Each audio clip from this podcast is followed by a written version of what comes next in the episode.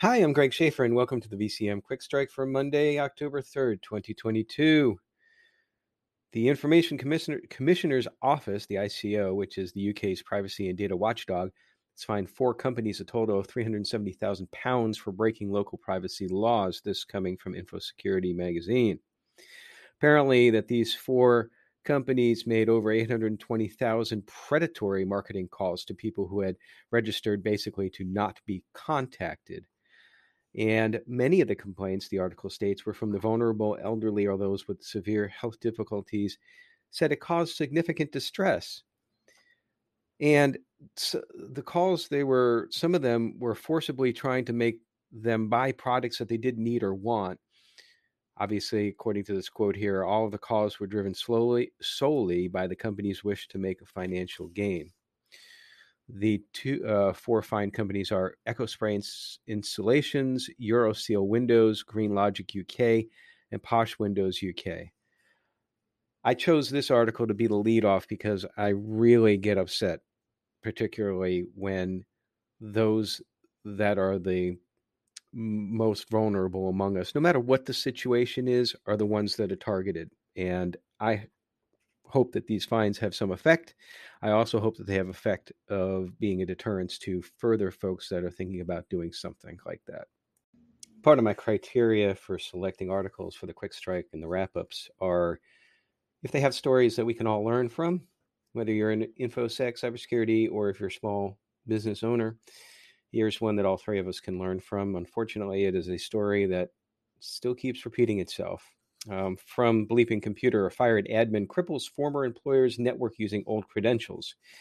So, after he was laid off, uh, IT system admin disrupted the operation of his former employer. Apparently, according to the U.S. Department of Justice, the defendant pled guilty yesterday, and it says yesterday, but this is from last week, to accessing his former computers, his former employer's website, and making configuration changes to redirect web and email traffic to external computers and to prolong the business disruption for several more days, he performed additional actions that essentially, according to the article, locked out the firm's IT team from the website admin panel. He admitted that his motive for causing the damage was to try to get a higher salary to get hired back by the firm. Apparently, the savior complex, I don't know, come back in and save the day. It's like, hey, call me and I can fix this for you real fast. It never works out. There are no shortcuts. But the article does go on to point out one other important thing as well, and this is where the lessons come into play. The company's security practices cannot be overlooked since the perpetrator used his credentials that should have been canceled once he was terminated. That's why we do the user access reviews on a quarterly basis, or you should be doing that at least on a quarterly uh, uh, basis to ensure that the process for terminating accounts is actually sounded in place. It's not necessarily for ensuring that the accounts themselves are terminated. What I always try to look for is that if there's consistently um, users that have not been deleted or disabled from folks that have been terminated, then I'm going to start looking at the processes as to why that happened. Now, this could have been a one off mistake that happens. My suggestion to all of you out there is re examine your offboarding procedures and termination of access. Well, not exactly directly information security related, but it is fraud related. And I think that it is good for all of us to have a greater awareness of the threat environment. This article, also from Information Security Magazine, discusses a couple who owned a few companies in the healthcare area that ran a scheme that apparently netted $6.7 million. This from January 2009 to June 2018. This across their three healthcare companies. The couple covertly, quote from the article, paid bribes and kickbacks to patient marketers over this period in return for referrals of Medicare patients. They signed fake contracts and then wrote checks to themselves and their employees, cashing them and using that money to pay the marketers kickbacks. I'm assuming that this is such a small operation that there wouldn't be security, privacy, or fraud aspects in place because it, this could have been literally a mom and pop shop.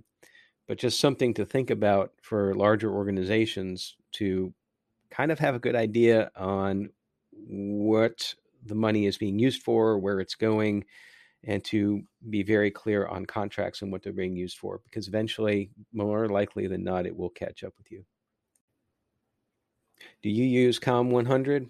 If you're not aware of what Comm100 is, it is a provider of customer service and communications products, and they're all available as software as a service. Although I think that that indicates that you can also run it in house, because apparently there was a supply chain attack that happened last week. Threat actors abused a free Comm100 live chat application to deliver payloads to organizations in the United States and Europe. This coming from Cyber News. Quote from the article, and this is a quote from CrowdStrike. This attack occurred from at least September 27, 2022 through the morning of September 29, 2022. This Trojanized file was identified at organizations in the industrial, healthcare, technology, manufacturing, insurance, and telecommunication sectors in North America and Europe.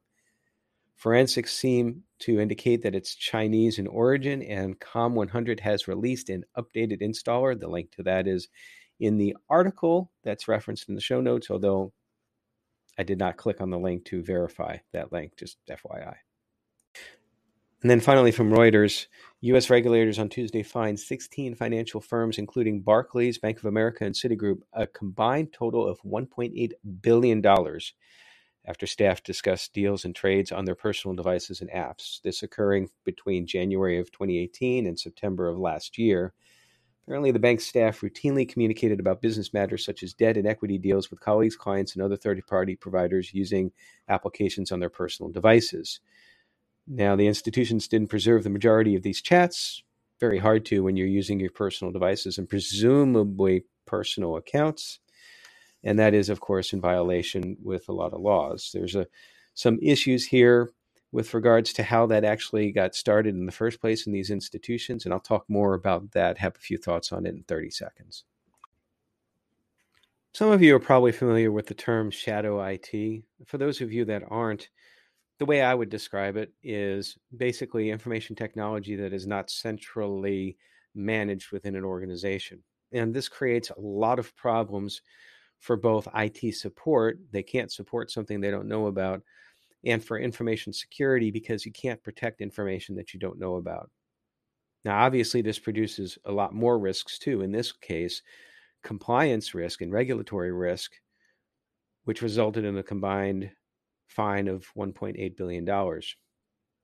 And hopefully, that fine will get people to start thinking and having conversations about making sure that we don't do this sort of mistake again in, in the future. Any organization, banks right now should be definitely ensuring that nobody on their staff are doing this. But think about why are they doing this?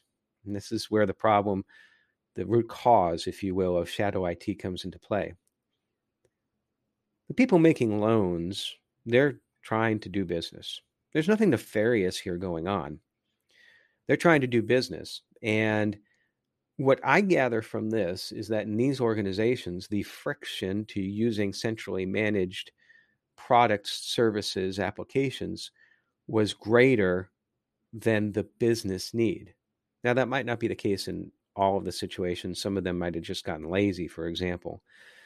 But all organizations need to be able to ensure that they're providing the services needed to conduct business. That's what ends up happening as the root cause for shadow IT. The business needs to run the business. They need to do what they have to do in order to continue the business. And if IT and or information security are seen or actually are blockers in this, then that's a serious problem within the organization. I would submit that that responsibility lies on the CISO and the CIO's shoulders directly they need to understand all the applications that are out there, all the information out there. And if there's any friction going on, the business leaders need to be able to successfully and completely convey that to the CIO, the CEO, the CISO, definitely also to the CEO. Mention that because ultimately it is the CEO's responsibility for all this as well. So, how do you solve that? Well, the first thing, in my opinion, is that you have to ensure communication across the entire C suite, if you will. Now, even in the small and mid sized business world, this is vitally important. From a virtual CISO perspective, one of the activities that we do for our clients quarterly is conduct a board authorized, board chartered information security advisory committee or information security governance committee or strategic information security committee. You can call it all sorts of different names, but the whole idea is to ensure that you've got that bidirectional flow of information, both up the chain to the executives and down to the organizational business units, so that you minimize the chance of this happening. Now, it's not going to totally eliminate the risk because you can't eliminate risk no matter what you do. There's always going to be somebody or something that thinks maybe they can do it a little bit better. But if you can change the culture somewhat to ensure that this doesn't happen, then you won't be exposing yourself to fines or even something worse. Because what if these applications were compromised in any way, shape, or form? That could be very, very bad. So think about it with regards to your organization. And that's it for this week. We got a couple of great episodes coming up in the next couple of days. So tomorrow, Tuesday, have a conversation with Gary Chan. He is a security mentalist. I had a lot of fun talking with uh, Gary. You need to definitely watch this episode, listen to this episode. And then on Wednesday, the first of the sessions that were recorded at Retreat at Montreat College, the Retreat Cyber Security Conference there. This was a couple of weeks back. It's with Joe Jacobilski, and he's got some wonderful insights to share with us. So I hope you can join us. And until then, stay secure.